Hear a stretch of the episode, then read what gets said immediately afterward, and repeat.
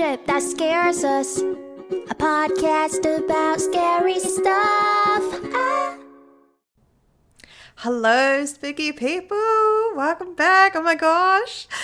Little surprise for you. Um, so obviously we are literally about to go away on our mid-year break um, to spend time with family and friends and enjoy the winter holidays here in New Zealand. But before we go, we thought we'd give you a little treat of an extra episode, just a mini so before we scamper away for a little bit. Um, so yeah, I hope you enjoy it and uh, let's jump right in. Our first story is called Paramedic Paranormal, and it comes to us by Red Black 414. Thank you very much. Um, so, yeah, let's kick off. We have a couple of newer guys on our shift, and this came back up in conversation, so I figured I'd share my story. I'm a full time firefighter slash paramedic, been in the job for 17 plus years, and I have never experienced anything like this before or since. I want to start by saying I'm a rational adult and I believe in rational scientific explanations for things. But for this, I've got nothing.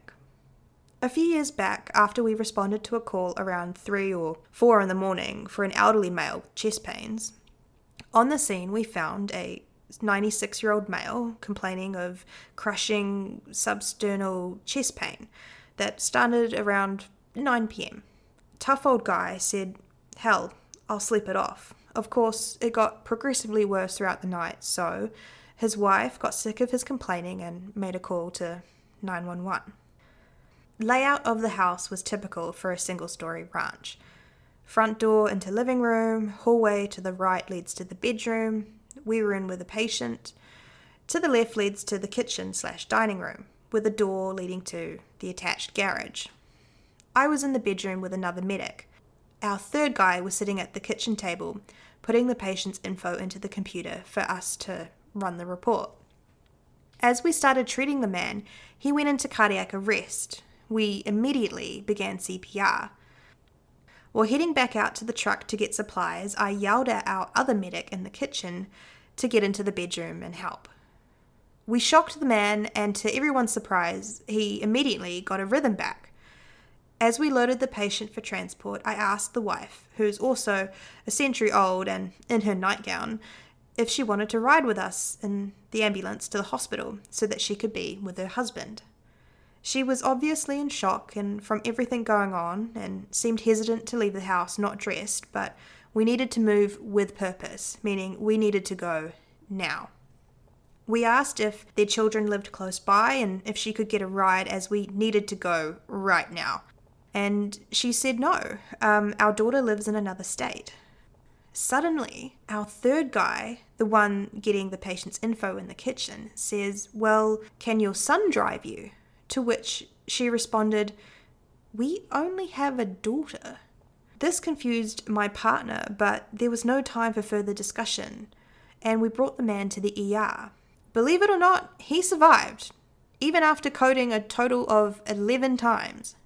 After the call, myself and the other medic looked at our partner and asked what was all that back at the house regarding him referring to their son. He told me right before I went to get him from the kitchen, a middle aged man walked right by him. He said that he just looked like the old man but had dark brown hair and thought it must be their son, as he was wearing a white shirt and blue pajama pants and seemed half asleep when he walked by figured he came out of his bedroom with all the commotion, having been woken up, or something. He said the man didn't acknowledge him. He yawned and sort of bumped into the kitchen cabinet before opening the door to the garage and going out into there. He never turned the light on, he simply turned back around and closed the door. Apparently, that was when I came around the corner to tell him to get in there and help. Our partner said you had practically bumped right into him in the hall. But there was nobody there. There was nobody else in the house. I saw no one. It was just the elderly couple that lived there. Here's the part that bothers me the most.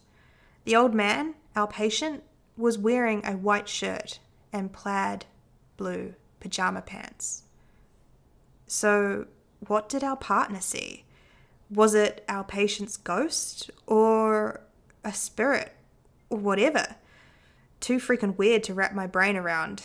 None of us ever could. Couldn't even explain it. And our partner still doesn't like to talk about it, even all these years later. Whoo wee! Oh my goodness. Um, that is absolutely terrifying. Uh, just yeah, you seeing a ghost, no one else seeing it. Like you definitely think, have you gone insane? Um, are you definitely seeing things? That is a that is definitely a spooky one. Um, thank you so much uh, for sharing that. Oh my goodness. Well, we've got another story for you, and it's called "Saved from a Near-Death Experience."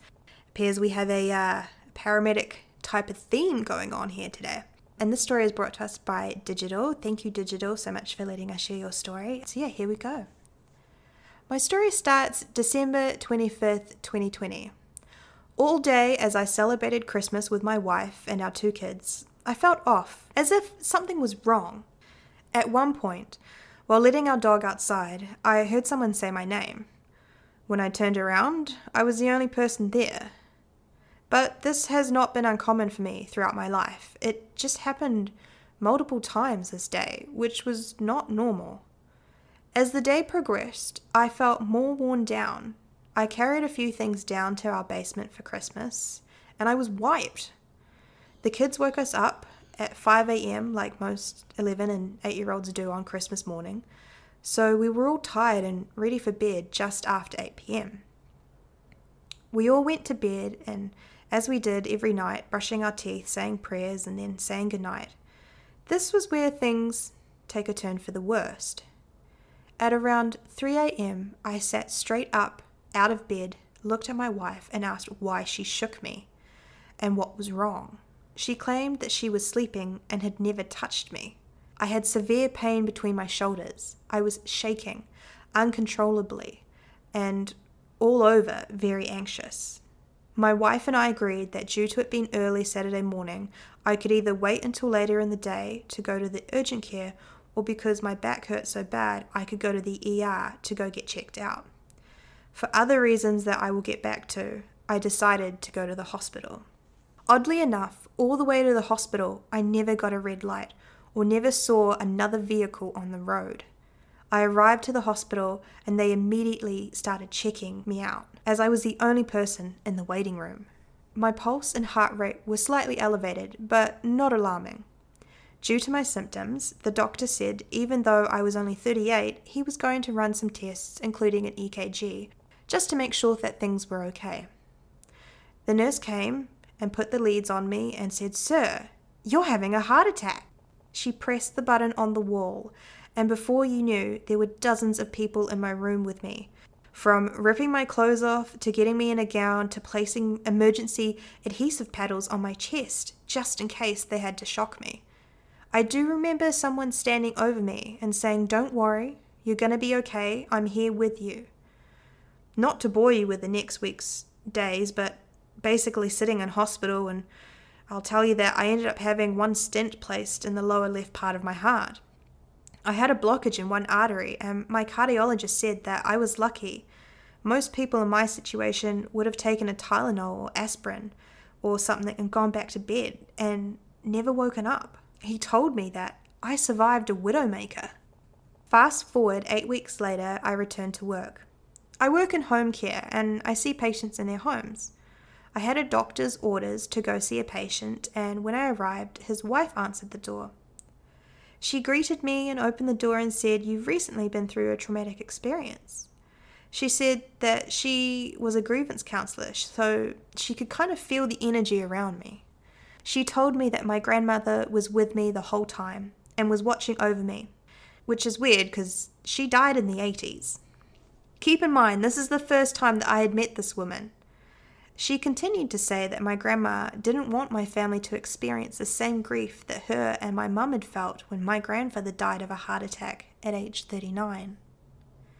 As my eyes swelled with tears and they ran down my cheeks, I realized who shook me in my bed and woke me up, whose voice it was that told me to get up and that something was wrong, and who was standing over me in the emergency department telling me that I would be okay. I was overcome with emotion.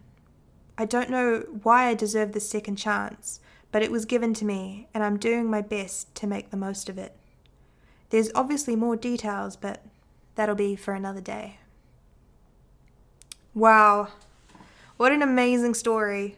Oh my gosh, I'm so glad that you're okay. Honestly, that would have been a terrifying experience, but I'm glad. Oh my goodness. Ugh, crazy how life works out, and you know, people can, you know, look after us from the other side. I mean, I definitely believe that, you know, we have loved ones watch over us and, and whatnot, um, and whether they can actually influence in some ways. Um, I mean, I'm yet to find out, but I, I definitely feel some kind of peace knowing that, um, yeah, my family is looking out for me wherever they are. But um, no, thank you guys so much for those stories. They were absolutely amazing. Um, I hope you guys also enjoyed listening to them. Um, but yeah, that is us for the next little while. We shall be back just uh, at the end of July, kind of start of August. So keep your ears out. But um, I hope you enjoyed this story. If you want to keep up to date with all the spooky goodness while we are away on holiday break, follow us on Instagram at shit that scares us. And if you want to email a story to the podcast or just say hey, you can email us at shit that scares us pod at gmail.com. But yeah, hope you enjoy and uh, have a good one, guys. Bye.